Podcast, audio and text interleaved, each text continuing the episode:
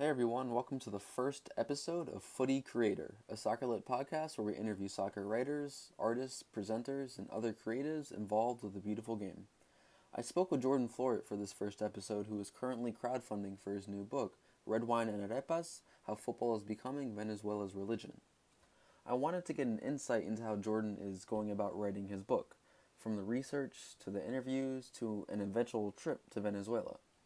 We also touched on Jordan's early soccer fandom, his view on the current state of soccer journalism, and his plans for the future. Jordan was honestly a pleasure to speak to. He's a crazy smart guy who is incredibly articulate and thoughtful with his answers. With all that said, here's Jordan.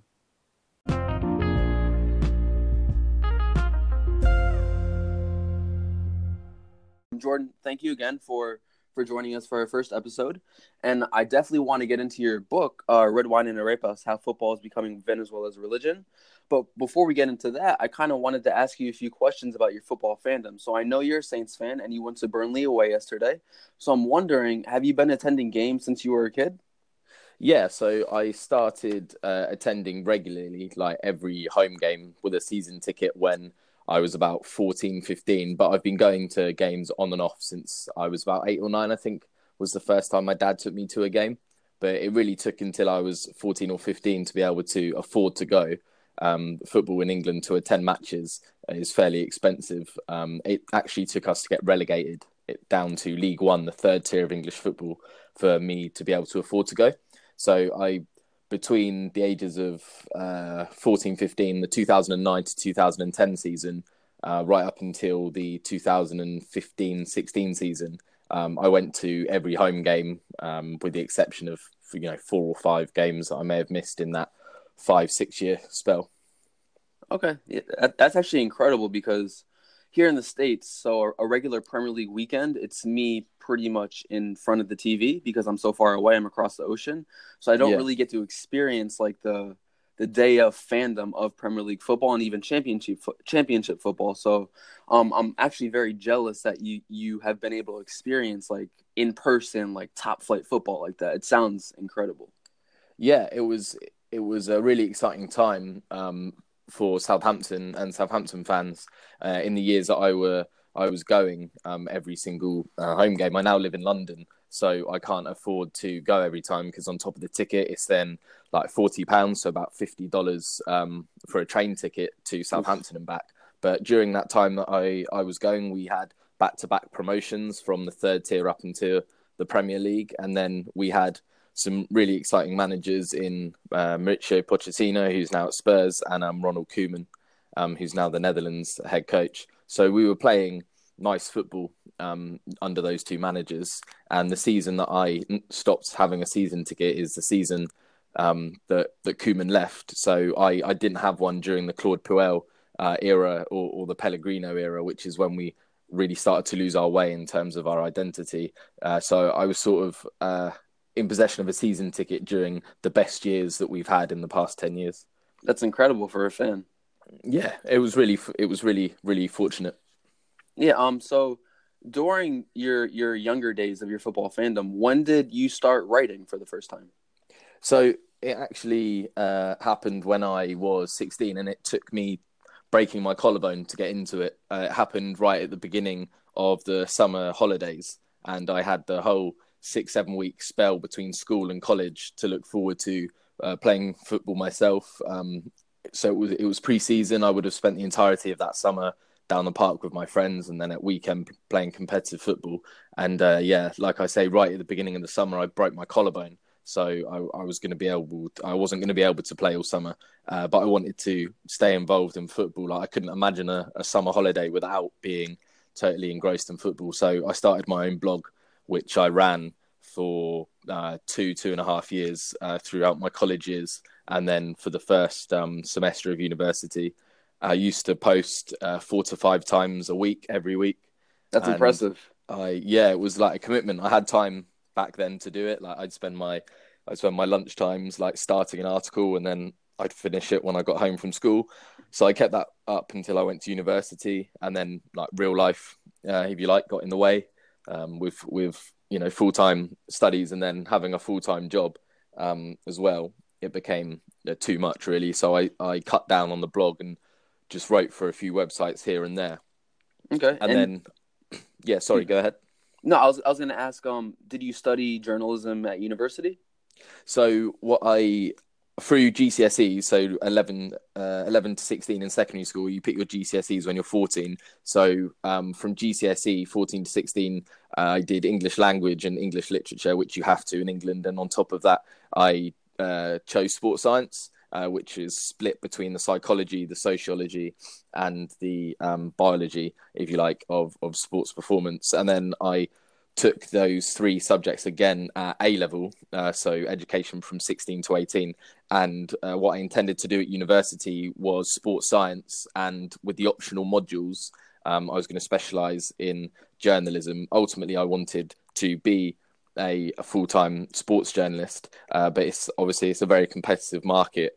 Um, in the UK, and one of the problems I think we have is it's so saturated with writers that are willing to work for free that um, you know a lot of the industry uh, it, that is salaried is is hard to get into because lots of sites just are happy to pump out uh, content which is you know good enough, um, but but not great because they can keep their costs down by just putting out good content that they're not paying for.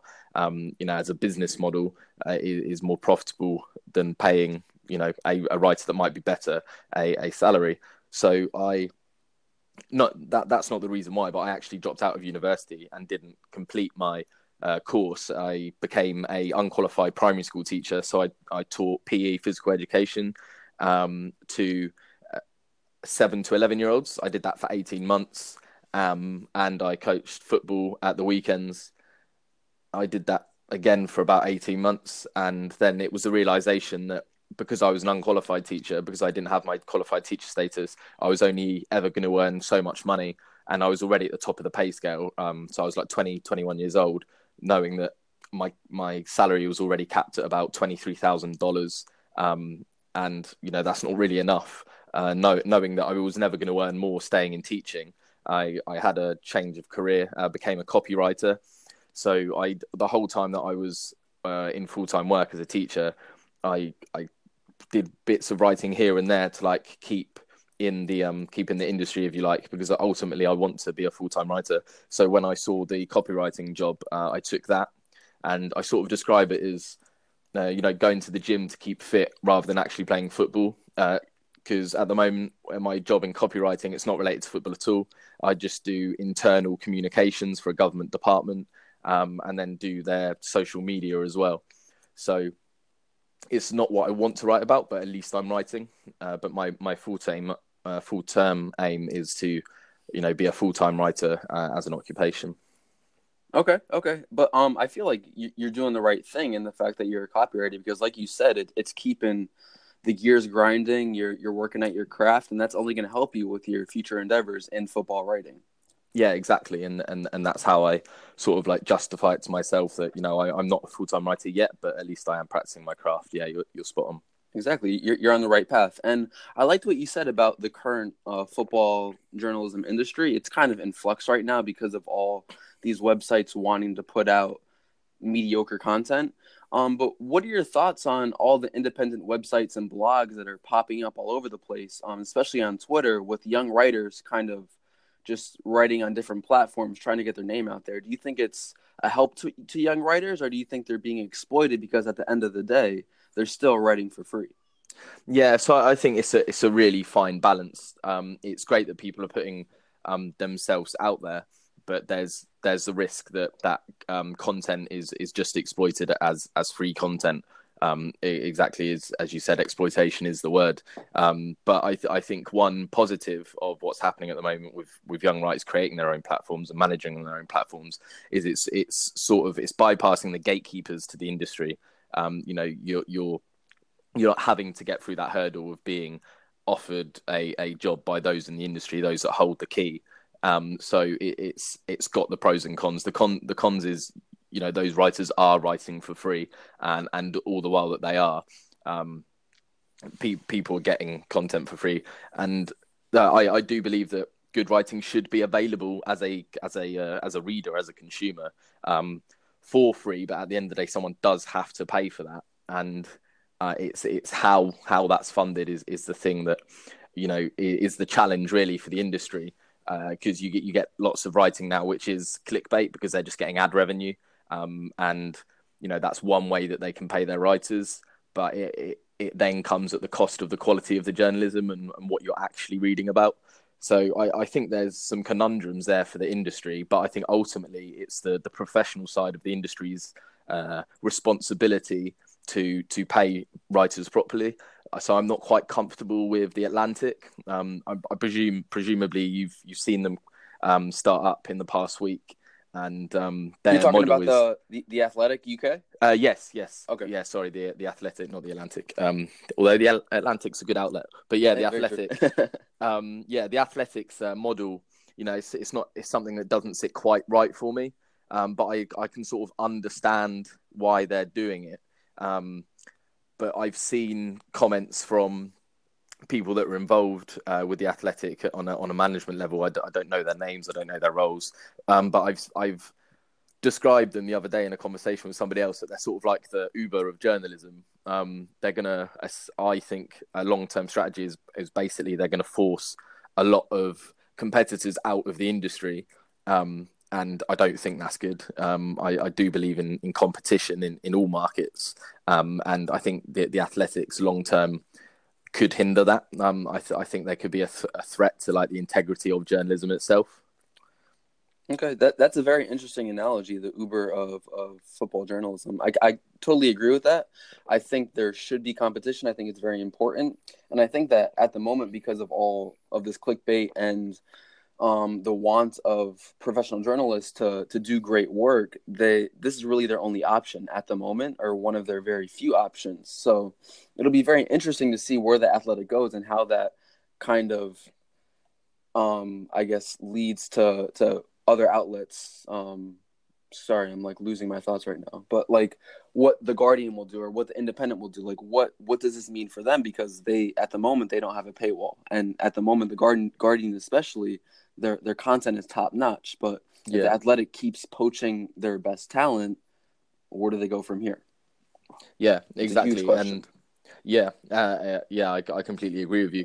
And there's sort of like a there's you know there's morality and ethics to that in terms of you can understand that these writers um, you know want to be paid and understand the pull of writing for the athletic in that sense. Um, but you know it's it's it's got to sit right with you and i'd hope that like if the athletics start to uh, be a hindrance to the competition um, of of journalism uh, perhaps uh, we can hope that they they struggle to continue attracting talent because it, it, it then becomes like a moral and ethical decision to to write for the athletic um, but you know this is all speculation like it, it it remains to be seen how they how they do go in the future but i have seen i have seen comments on in articles that i've read this week responding to the Athletic coming out, and um, you know it doesn't look great in terms of their long term ambition. I, I think it will harm the industry.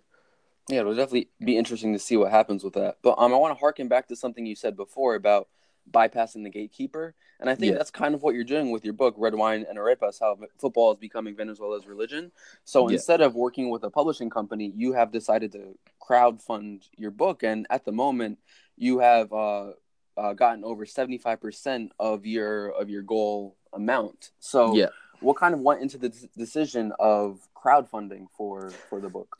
So it, it, it, was it was the it was the gatekeeper situation. So I pitched the idea to some publishers and was offered a, a publishing deal, uh, but I I thought it was incredibly um, exploitative. The offer was for a thousand books, uh, which sounds great, doesn't it? Like somebody had offered me a book deal for a thousand books, and that that was the great aspect of it. And and what I've taken from the offer is the confidence to go ahead and do the Kickstarter, and like the belief that I do have a good book and a, a good plan um, on my hands. But what I didn't like about the deal, um, which is why I've done the Kickstarter, is how it uh, what it boiled down to um, financially. I'm not writing this book to make money. I've been very clear on the Kickstarter um, and publicly that it's a not for profit um, campaign that every penny that I raise through the Kickstarter will go into the production and printing of the book. Um, I'm I'm going to be clear and transparent with that, and it is something I can guarantee. But the the offer from publishing the publishing company was I, I think it was exploitation. What it boiled down to was per co- per copy sold, they Mhm. were going to be making five pound ninety, so about six dollars fifty um, per copy sold, and I would be making sixty five p, so about eighty cents. Uh, so they were they were na- they were making they were taking ninety percent of the profit from the book, and I, it was sort of like, well, who's who's writing the book here? Like, I understand that publishing companies offer a service, uh, but I thought, you know, I'd rather take control of my own writing, do all of the um, do everything myself, like the the uh, publishing, the marketing, the you know the promotion campaign for the Kickstarter, uh, advertising where I can. I'd rather do all that myself and put the five pound ninety that would be pure profit for a publisher into making a good book. So that that's what really drove me to to use crowdfunding as a way of getting this book off the ground, selling pre-orders. Uh, you know, I'm not just it's not like a GoFundMe page. I'm not asking money for nothing. Uh, the reward tier system on the Kickstarter is based around pre-ordering a copy of the book. Essentially, uh, it's just that you're you're pre-ordering a book before it's complete. So that's been the, one of the main challenges of running the Kickstarter. At the end of the day, I, I am trying to persuade people to buy a book that is yet to be fully written. Um, but I think people have, have been quite responsive to it. Like you say, it's over 75% funded. It's 78% funded now. I'm £1,100 away from hitting the target, which is about 50 to 60 copies more that I need to sell. Uh, I've got 107 backers so far, uh, about 100 of which are, are copies of the book already sold. So um, people have got behind the project, and that's been really encouraging for me. And the more the Kickstarter campaign's gone on, the more enthused and inspired to carry on with the project um, I, have become. Yeah, it's been an, an incredible success so far. So uh, at the end of the day, you made the right decision in bypassing the, the publishing company. Hopefully, yeah. It's a long way to go. Yeah, I still need to hit the funding goal. For anyone that isn't aware, Kickstarter funding is all or nothing. So if I don't hit my target of five thousand, I don't get any of the money raised, and everyone keeps their money. So nobody loses out, but I won't get anything. So Kickstarter is all or nothing funding. So you like you can see the target at the moment, and I've raised just shy of three thousand nine hundred pounds. But Mhm. you know, I, I don't get any of that until I hit the target of five thousand. Uh, so you know, I, I need to make sure I, I hit my funding goal. Uh, otherwise, it will be you know virtually impossible for me to kick on and write this book. Gotcha, gotcha. So, how did an Englishman become so infatuated with Latin American culture and more specifically Venezuela? So for Latin America, to to quickly get how I I became interested in that, my dad and his side of the family are Spanish speaking, so I've always had an interest in the Spanish speaking world. They're from Mallorca in Spain, and it was as I sort of when I finished college, really eighteen. I started to read about the continent. I, I'm a massive reader. I read just as much, if not more, than I write. And I started reading about the country uh, because my my now wife, who's my girlfriend at the time, she grew up with the culture. Her best friend, as a child throughout schools, Venezuelan from Caracas, and when I moved in with my girlfriend, like the music she plays, like reggaeton and bachata, and her cooking is like influence from the the the continent. Obviously, country to country, the the food obviously differs, but there are common themes running throughout the the continent uh, in the music and the food and the culture. And um, I just, you know, became inquisitive because I was surrounded by it. So I just started reading books from each country. Um, I, am really into uh, culture, history, and politics. So I was just reading books from each country about that. And um, when I got to Venezuela, all the books in English were on uh, the revolution, uh, Hugo Chavez and um, Simon Bolivar. And I read all those books and I really enjoyed them. But then I'd normally turn to a football book because I, I think football books can be a great like window into society into society but there are no books on venezuelan football. So to sort of uh, get in touch with of with the game in the country i had to go looking really. Like I had to use twitter and try and find venezuelans that were writing about football. Um, i can i can speak a bit of spanish. I can read a lot more spanish than i can talk myself. Um, but it is a it is very intensive to to read in a language that i'm not fluent in and there aren't many people writing about Venezuela in English. There's two good Twitter accounts, um, one called uh, Hispano Spherical, uh, run by a guy called Darren, and another uh, Twitter account that tweets about Venezuelan football in English is called The Red Wine. Uh, so they are two good English language accounts on Venezuelan football. But other than that, you are relying on individuals like uh, Dominic Basonio, who I think you've plugged quite a few of his articles before. Um, so I had to basically immerse myself as much as I could in the very few um, sources that were out there um, in English, and that sort of led to a more interactive, more immersed um, experience of Venezuelan football. It's not like I could just pick up a book on Venezuelan football and read it, and that's that, like I could with Argentina and Brazil, and um, to a lesser extent Uruguay. So that's that's really how I developed the interest in in Venezuelan football. It very much came after an underlying interest in Latin America and then Venezuela itself. Okay, okay. And I remember reading one of your your previous interviews and you said one of the reasons you wanted to write about Venezuela was because the country has so much potential both on a national level and on a football level. Can you talk a little bit more about what potential Venezuela has in in football? In football and and for for its politics and and the country as a whole.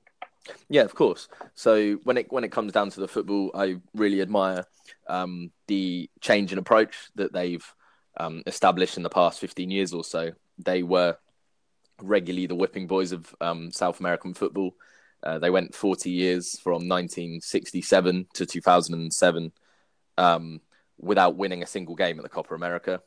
Uh, that was from their tournament debut right up until they hosted it themselves, 40 years apart without a win which is you know incredibly long time, and they've never qualified for a World Cup either. So that was that was 40 years of you know a miserable miserable existence for a national football side and, and anyone in the country interested in the sport.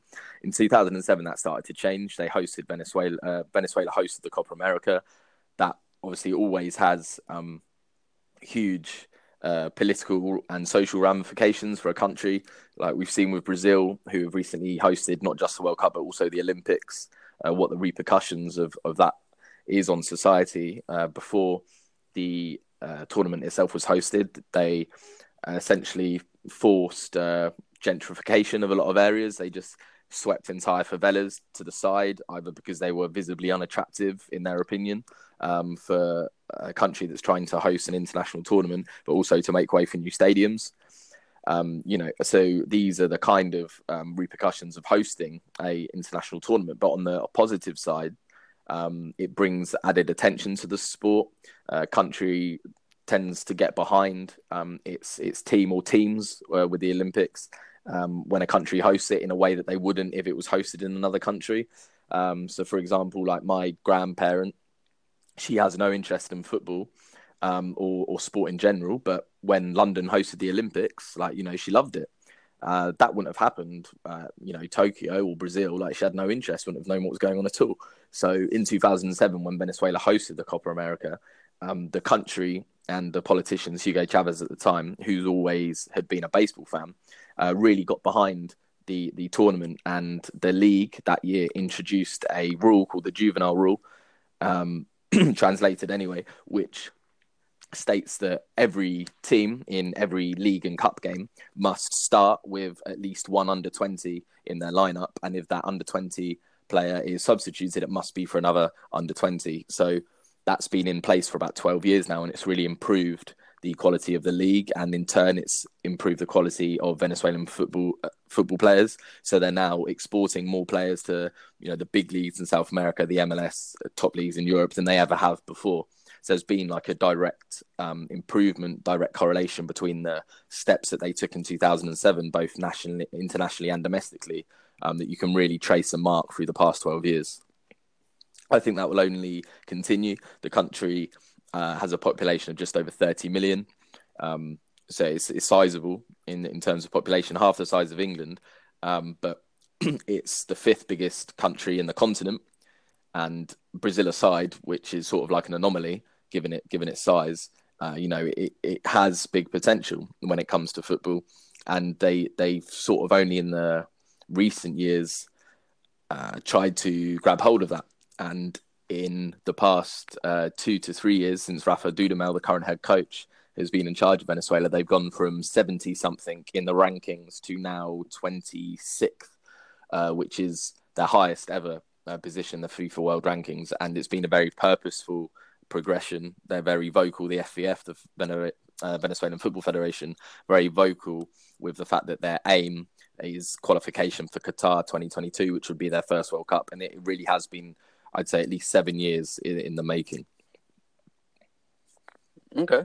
And then, so there's all this potential for Venezuelan football, as you just noted. But are you, with this book, are you trying to break any stereotypes about Venezuela, the nation? Because when you hear Venezuela on the news, Yeah. you hear political turmoil. Turmoil. Yeah. So yeah. with this book, is is a focus just on football, or do you want to kind of give a different insight into its culture and its society and its politics as well?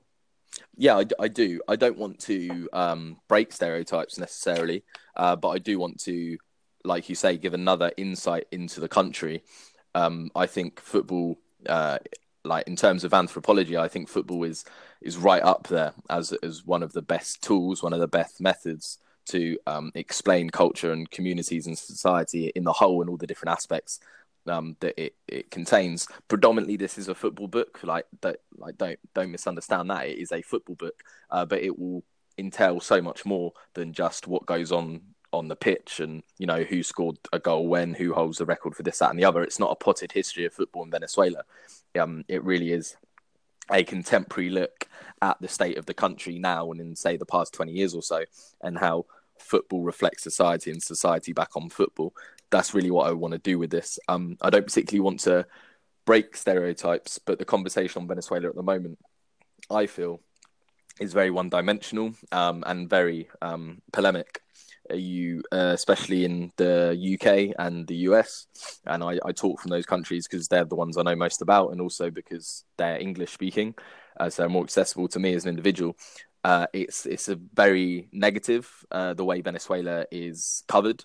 I'm not saying that that's incorrect. Um, you know there are lots of problems with the country, but you do only get one narrative. And when people think of Venezuela, all they do think of is um, politics and, and corruption and, and maybe oil. Is they've got a bit more of an understanding past just the the very face of it. I don't want to change the conversation on Venezuela. Uh, you know, it shouldn't be ignored. I want to add to that conversation. And my biggest hope for this book is I can teach people about Venezuela through football. I can teach people about Venezuela in a way that isn't um, what you hear on the news. Okay. And a way you're going to do that is by interviewing, I think, dozens of Venezuela people who have worked in football, who have played football, who are actually Yeah. on the ground in the country. So before we get into specifics about these interviews that you'll be conducting, can you take me into the process of how you booked all these interviews in the first place? Yeah, so it really uh, not got out of hand. Like I'm on top of it, but it did very much like snowball very quickly. Uh, when I first intended um, to write this book, when I first had the idea for it, I thought that I'd very much be writing it from the uh, outside in. Um, it was never my intention uh, to write the book without ever going to Venezuela. I, I wouldn't do that. Um, and if there was uh, any suggestion that, that I that I write this book without going to Venezuela, I've I've batted it away. Some people have said, you know, don't go. Uh, that's been people inside and outside of Venezuela. But I, I wouldn't write the book uh, without going. I don't think it would be, um, you know, I don't think it would be authentic. I don't think it's the right thing to do. So the way the book has evolved to the state that it's in now, um, it went from just uh, a few interviews uh, with a Venezuelan football journalist and player. Um, that's Carlos Tarache, the CEO of um, Solo Venex, which is a, a Venezuelan um, football uh, sort of company, if you like. They are, they do different services in the community. They've also got a big online social media presence um, that uh, primarily focuses on Venezuelans playing outside of the country. Um, so Venezuelans inside the country can like keep tabs and keep up to date on on what their their football players are doing um, abroad. Uh, it started with an interview with him, and then in turn Cristian Casseres Jr., who plays for New York Red Bulls. And I wrote an article for These Football Times um, based around those interviews that was quite well received. Um, off of the back of that article, um, I gained some new follows on Twitter, both like MLS fans and also uh, Venezuelan football fans, um, and that led to conversations and, and talking about Venezuela and Venezuelan football with a few different people. And um, I then sort of felt encouraged to write more about Venezuelan football. I'd always tried to s- stay clear of writing about it, even though I had a massive interest in the country, because it can, it by its nature, um, writing about Venezuela can divide. It's, it's very easy to alienate one side of the argument, um, if you like, because it is so polemic. And writing that article sort of gave me the encouragement I needed to to write about it a bit more because it is something I am interested in. And I had you know, a few contacts and a few um, interviews lined up, but then sort of each one of them had more suggestions on what they believe should be known about the country and its sport and they gave me contacts with other people and then those contacts would give me contacts and those contacts would give me contacts and suddenly it went from having maybe a few articles on my hands to thinking actually I could do something more substantial with this um, maybe I can write a book and I've always wanted to write a book but I've always thought I'll either one day have the motivation, inspiration, something will grab hold of me and I'll want to. Um, otherwise, I just, you know, let it go, let it slip. Uh, like, you know, it'd be nice to write a book, but if something doesn't uh, grab hold of me and, and, really motivate me, then I I just leave it as like an unfulfilled, unfulfilled ambition. I wasn't just going to one day sit down and go, I'm going to write a book, let's go. Uh, so th- that's sort of how it happened, really, quite organically. Just just went from a few articles to having quite an expansive like network of people that wanted to speak, wanted to um, teach people about the sport and the country itself, and that's sort of that's how it's happened. That's incredible. I, I love to hear that because it seems like just your your initial interest in the subject excited all these figures in Venezuela football, and they're kind of empowering you to tell their story for them. So that's really yeah. beautiful to hear. Yeah, there's so many stories um, in the country, uh, both football and otherwise, that are there to to know, but they're just not down in English, and um, and in some cases not down at all. And that's something that I want to change, really. Yeah, that's wonderful. So you mentioned before that people, when you told them you want to go to Venezuela to to conduct some of these interviews, some people told you not to go. So what's your thought process? So uh, is there any fear? Is there like a lot of precaution obviously being taken? Do you have to work with the state department? Like what what are the logistics of making it down there to conduct these interviews? So what the the people that have expressed concern or advised me not to go some have been outside of the country and are sort of saying it with their only experience of the country being what they hear on the news. So that's sort of just born out of um, like a, a, sort of instilled fear of what they know that goes on the what they know of what goes on in the country is all negative. But also, I've been told not to go by people that are very informed, that live in the country, that live in Caracas, are Venezuelans as well as Venezuelans that have left the country. Um, ones that I've met in person in England, and, and others that I speak to, you know, through Skype and WhatsApp, based in in Florida, based in Miami, based in Wisconsin, based in Madrid, um, Uruguay, all over. Um, you know, there's a huge Venezuelan uh, diaspora that are involved um, in the sport, and uh, I've been lucky enough uh, to talk to a lot of them. And you know, some of them are, are telling me not to go; that it's not worth the risk. Like I'm, I'm 25 years old. Uh, I only uh, got married two years ago. I have a six month old daughter, um, and some people just saying like, "Why would you risk that? Don't go." Um, and other Venezuelans have said, you know, it is bad, but you live in London, um, it's it's no, not particularly worse than there. Uh, act the same way that you would if you were on a night out in London. Don't put yourself in dangerous situations. Take precautions. You know, have your wits about you. That kind of thing. They weren't playing down the situation in Venezuela. It's you can't ignore what's happening. Um, but they were more of the belief that you know you can come, you will be okay, providing you take precautions and and you're not stupid.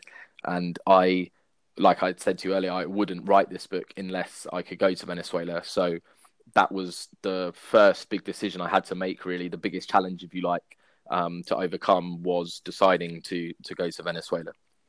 Okay, and in terms of big names you'll be interviewing, um, I remember reading that you are planning on um, interviewing Salomon Rondon. So how did that come about? So the the Rondon in particular, uh, how yeah. did that one come about, or just yes. in general? Uh, so with with Rondon, it was a obviously there's the the marketing pool, if you like. He's the biggest face, um, the current face of Venezuelan football. Um, like nobody that that has a, a even just the smallest interest in Venezuelan football doesn't know who he is. He's huge.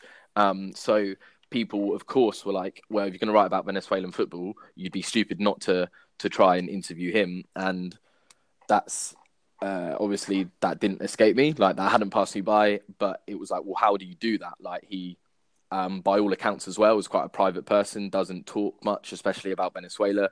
Um, doesn't really open up to too many journalists. uh, but there were a few Venezuelans involved in in the game that I'd spoken to, uh, agents. Um, that I, I, met an agent. Very fortunately, I went to uh, events in London during the Copa America that was screening Venezuelan games.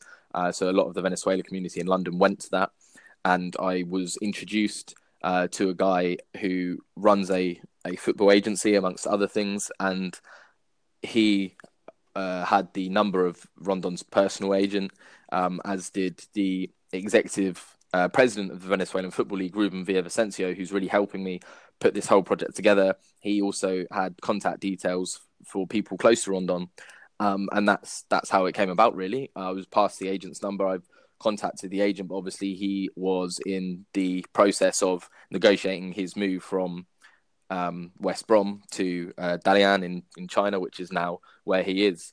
So the opportunity to interview him whilst he was still in England uh, was, well, basically it was a non-starter uh, because it was almost a guarantee that he was going to be moving clubs. There was a chance that he would go to um, West Ham. It was highly unlikely that he was going to go to Newcastle as soon as Benitez wasn't staying. And the so the chance very quickly evaporated of interviewing him face to face as soon as it was China that he chose as his destination. Um, so if I if I do get to interview him, it's something obviously that I'm going to continue to pursue. Um, you know, it's 99% uh, likely that it will happen through Skype or WhatsApp. Uh, it's not going to be something that I'll be doing face to face. I wouldn't wouldn't um, you know try and sell the book off the back of meeting Rondon. Um, so yeah, the the the likelihood of actually meeting him uh, personally is is minuscule, really, unless Venezuela happen to play a friendly in in Europe in the next twelve months, um, or for some reason he happens to be in Venezuela when I am. Um, it, it's safe to say that that, that will happen through uh, video call or something. Okay, that makes total sense. Yeah, but, but uh, like all these interviews have have come about through people's willingness and and and want to engage in this. Um, and a lot of it has been like players themselves. Like players have um, been happy to talk and um, like you know delighted that someone wants to write about the game and the the country itself. And players have you know recommended other players to me um, to talk to and have like introduced me or just passed me their contacts. So it, it has really been massively helped by just people wanting to to be a part of this. Uh, one of the one of the things that's been like most advantageous to me, um, which is through no nothing more than where I was born, is is people are um, enthused. Venezuelans are enthused that there's someone from England that is taking an interest in their game and and wants to write about it. So that's been something that's helped me. But you know, to no credit of my own, it was just where I was born. No, but that makes total sense because obviously, if they're down in the ground in Venezuela and they know the discourse that's going on around the world about what's happening in their country politically, the fact that you want to tell a story that goes beyond that political strife, it, it's it means a lot to them. It makes total sense. So yeah, you're doing great work with this. You're creating community in Venezuela and out of Venezuela, which is honestly a beautiful thing to see. But um, in terms of writing a book obviously that's a huge undertaking. So what i want to get insight into is what is your writing process like? Do you have a number of pages you want to um, write a day? Is there like a weekly goal? Is there a monthly goal? Like what is your specific process for writing this book? So i i aim for it to be uh, like 350 pages which is about 100000 words uh, most most books are 3 to 350 words per page um, and the the kind of books that I want to um, that I've taken inspiration from uh, are books like Jonathan Wilson's. Uh, he writes uh, beautifully about football in different countries. His um, if it's not his his latest book, one of his latest books uh, is called Angels with Dirty Faces, which is a history of football in Argentina. Um, he's written about football um, in the Soviet Union. Um, as well as other countries. And then James Montague, who wrote When Friday Comes, which is a book about football in North Africa and the Middle East. It was essentially a travel diary based around football. And he also wrote a book called 31 Nil, which was about tiny countries around the world that are trying to qualify for the World Cup. Those books are around those length. Um, so I, I did rudimentary, uh, you know, research into the average length of, of the kind of book that I want to write. I, I own like 67 football books myself. So I just I just went through and and thought, you know, what what's the standard length? What should I aim for? And then the second question is like, well, is that something that I can replicate? Is it is it a realistic target? And uh, you know, so just maths really went into it, and I basically came to the decision that if I can first draft a chapter a week, which would be about three thousand words, um, if I wrote thirty eight chapters, um, and if you know I halved that nineteen chapters, which, which in terms of chapters in a book isn't very many, but like it, it the that's how the maths works. A, a three thousand word um, chapter a week in terms of first draft would mean the book would take me thirty eight weeks, uh, and then I'd allow uh, a five five weeks to ten weeks maximum to uh, edit it and and and have it finalized. And I thought, well, that's manageable. Like I, at the moment, I write at least two articles a week. Um, and my articles normally end up being between 2000 and 2500 words so i know that at the moment um, with with little motivation to write um, external motivation that is. I already write four to 5000 words um, a week anyway with with the articles that i write. So it, it's it's a, a, rate of writing which i'm used to doing. Uh, so i i'm confident that i can that I can stick to that. So I've told everyone who backs this book through Kickstarter that the expected um, release, when they can expect to um, know that the book's complete and, and being posted to them, is uh, next summer, and I, am confident I can stick to that. Um, so yeah, that was that was the thought process in terms of you know the length of the book and, and what I intend to try and stick to to to make that viable.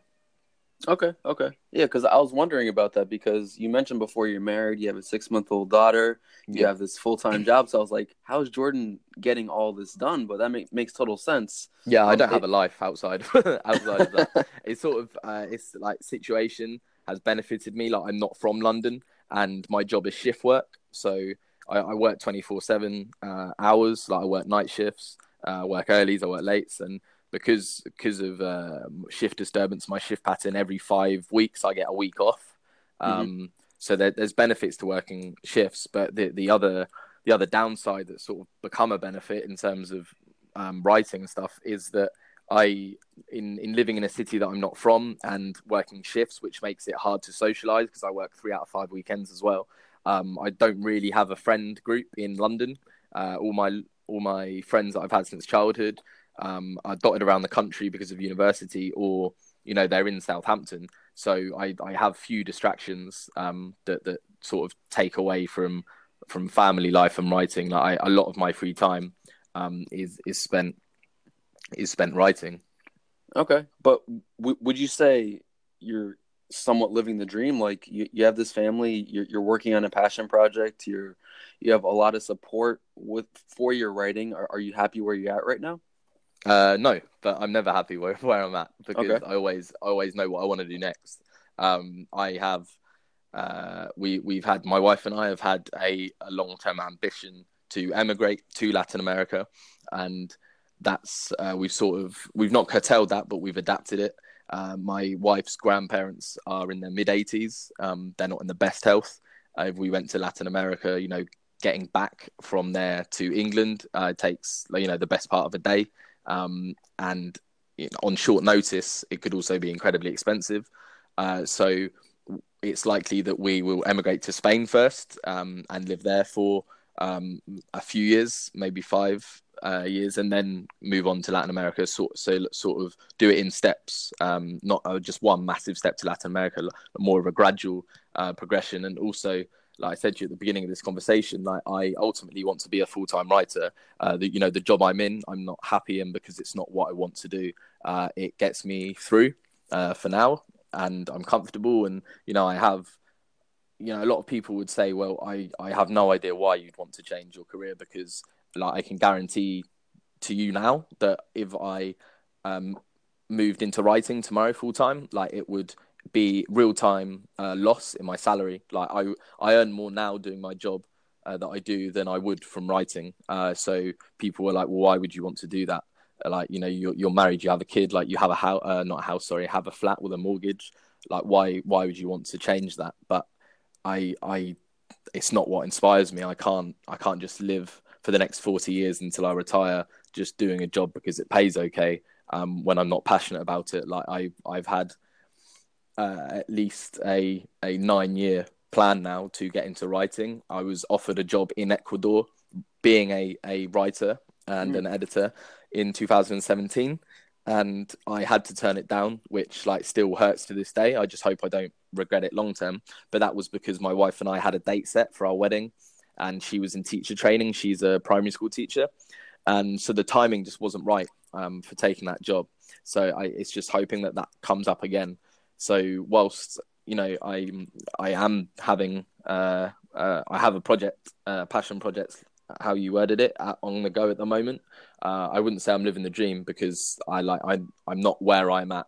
Uh, I'm not I'm not where I'm at is not where I want to to be at in in life. So I I'm restless as a person. I always want more. I'm always aiming for more. So um, I, am going to enjoy the next 12 months. I'm going to enjoy writing this book, and I, I really hope that the Kickstarter is successful because it's what I want to do. Um, so I'm I'm really appreciative of the support that I've already got, and um, I just hopefully have enough to get me over that line. I love to hear that, man. I love to hear the passion in your voice and and kind of the the path that you already have set set in front of you that you and everything you want to achieve like you know where it is you see it and like you're you're on the on the course to get there. So i love to hear that.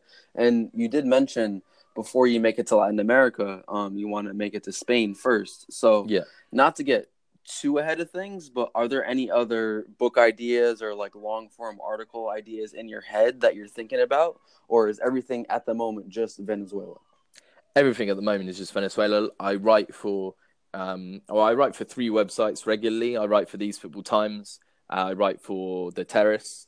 Um, they've recently um, added uh, to their uh, business, if you like. They're predominantly uh, in like football clothing and, and, merchandise, and they have a lot of uh, partnership, official partnerships with football clubs in, in England.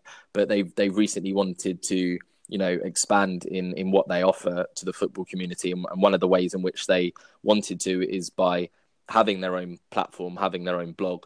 And the director of uh, the terrace a guy called carl uh, approached me having having seen the work i do and said we'd love for you to run our, our platform. Um, you know if, if you want to that's yours. You can be our editor.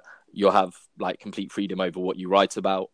And uh, it's yours to turn down. So I, I took them up so I write for the Terrace as well of These Football Times, and then I also write for Pundit Feed. Mm. Uh, but I'm I will in writing this book have to cut down how much that I do for other people. The terrace will be the priority because it's the big responsibility. Like I, I do that on my own. We don't have other writers um, at the moment, and Carl's put a lot of uh, trust in me and a lot of faith in me uh, to do that. So uh, the terrace is, is the one uh, platform that I will continue to write for uh, with a guarantee. But um, I, I I'm always open to to people um, approaching me for paid work. But Venezuela is and the book project is like my my primary attention and, and will be for the next 12 months in terms of beyond that like i know what i like to write about um, i don't like to write gossip i don't like to write match reports or, or rumors or it's the things that skirt football that I'm really interested in. Um, and I think hopefully that's clear to see in, in, the topics that I choose to write about. And that's that's where I want to be in the long run. This book will, uh, the next 12 months, I'm writing this book will um, show me whether being an author is, is what I want to do in the long run, or or whether I'm happy to just write articles and, and long form pieces. And that that's that's going to be something that you know at the end of this 12 months will be clear to me um, i have a few ideas uh, for books if i if i write in the future uh, i've got a big interest in cuba as well um, but and again that's a country that in terms of football is like non-existent um, in, in, England, and the state of football in the country is is pretty rubbish, to be honest. And mm-hmm. there's also a lot of political um, aspects to to their to their football as well. So if I, if I was to write another book, that would probably be one avenue that I explore first. I wrote a four part series on Cuban football, which was um, originally on uh, football in the city, and then it was um, republished by the Miscellaneous Football magazine that came out last month. Uh, so yeah, there's plenty that there's plenty that I I'd like to write about in the future, and I know what I like to write about, and I'm pretty selective um, with with what I like to write about. So there is like a, a long term plan, if you like, about what I w- would want to take on in the future. Okay, yeah, that's wonderful to hear because at the moment you're putting out great work, and I'm sure a lot of your followers on Twitter and the followers of the websites you write for, they, they want to continue reading that work. So um before we go, before I ask you to plug um your book one last time and let everybody know where they can support, um I want to end the interview by asking you to suggest one football website, YouTube channel, or podcast you would recommend listen listeners to check out. Uh, that's a that's, a, that's a tough one. Um, uh, just one. I'd. Uh... let's go for three. Let's let's go for okay. three then. We'll say three. three. Yeah. Okay. Three's three's good. Uh, so I would start with uh, I would start with These Football Times. Like I like what they do. Um, I like the I like the concept um, of of what they offer, and I I, I know a lot of the writers online. Like I, I don't know them personally, uh, but their writers are, are passionate at what they do. They don't write clickbait journalism. They don't write match reports and gossip. And um, I think what they do uh, push out and their, their writers that they do have, I, I think is is quality journalism, and I, I, I respect their writers. They're good.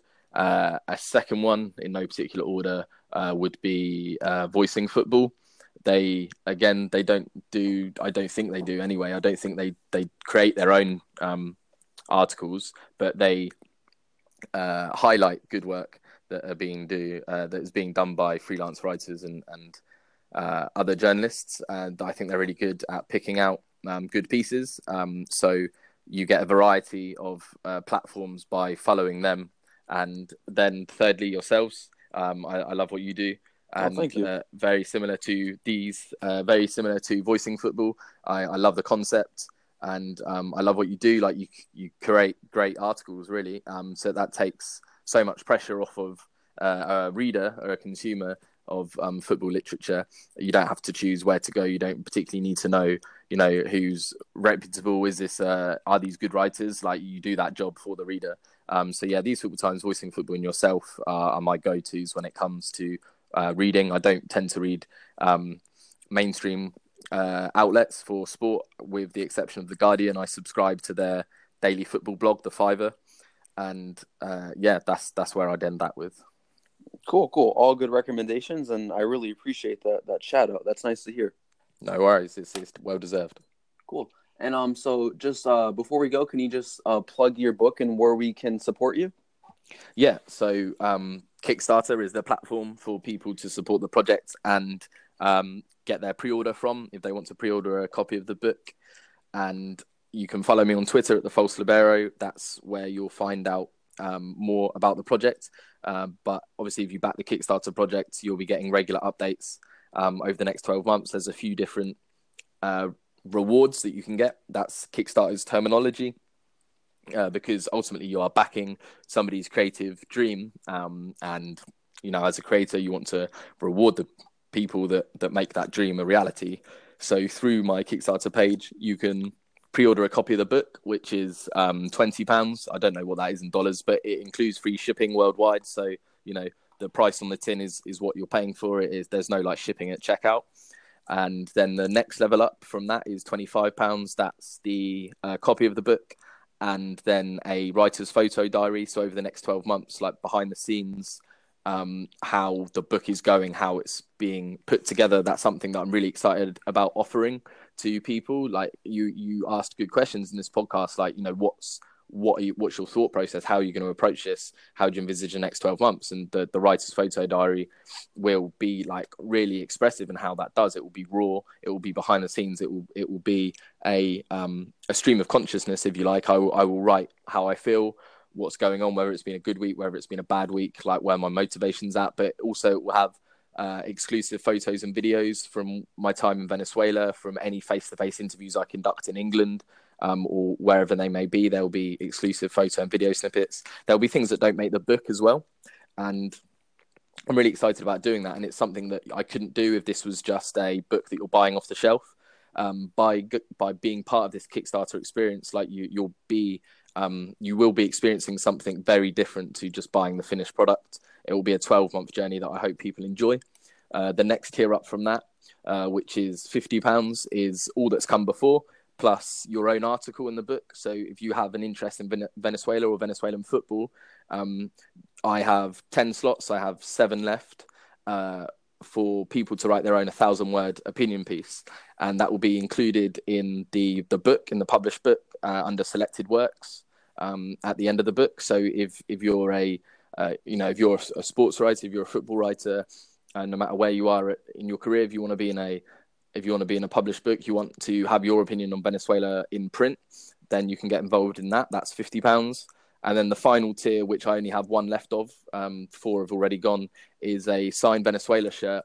And again, this is really different. Like it's, it's an opportunity to be like a unique part of Venezuelan um, football history. If you like, every uh, person, every football player, every football manager that I interview on a face to face basis uh, will be signing this shirt. So it will really be a journey through the process of writing this book. And by the end um, of of the process, there should be like 50 to 100 signatures from from Venezuelan football players and managers, you know, collated on a shirt um, that you know you can have on your wall framed, or you know, hopefully you don't wear it to five aside um, like Wednesday night. But there's only one of them left though um, and and that's two hundred pounds. Uh, obviously, you get the shirt as well as um, if you want to uh, written piece in the book, as well as the the photo diary and uh, a copy of the book. I do want to point out that the book uh, will be a signed limited edition copy of the book, unique to Kickstarter. So there will be chapters in the book um, that won't be in uh, any future edition. It will only be in the Kickstarter, and the artwork for the books, the cover um, for example, I have three at the moment prospective book covers. Anyone that backs the project through Kickstarter will get a vote on what the final book cover is, and that book cover again will be exclusive to the Kickstarter uh, project. And then the any future edition of the book will have one of the remaining two covers. Uh, so again, the cover will be uh, unique to the Kickstarter and driven by the community w- what they vote for. Um, and finally, everyone that backs the project will have their name incorporated into the artwork of the book. Um, I can send you a link after this so you can um, show anyone listening to this what I mean. But there's a great graphic designer who's done uh, Arsenal Football Club program covers, um, artwork for for music uh, lovers and bands. But he essentially creates artwork from names. So it would be, for example, a picture of Salomon Rondon or a picture of the Venezuelan national team made up of names of everyone that backs this project through Kickstarter. Uh, so you'll be included in the the artwork of the book. So I'm really excited about like the unique and uh, individual aspects that I can offer people by doing this project through Kickstarter that I couldn't if I was doing it in a orthodox way. Nice, perfect. Jordan Ford, thank you so much for for the interview. Thank you so much for your work, and we're all looking forward to to reading Red Wine and Arepas: How Football is Becoming Venezuela's Religion. We'll talk to you soon. All right, man thank you. Thanks for having me on, and I wish you all the best with the podcast. Like, it's great that you're starting something new. Uh, I will, I will be listening, and I hope it goes well for you. I really appreciate that. Thank you, man. Cheers. Take it easy. And you. Bye-bye. Bye.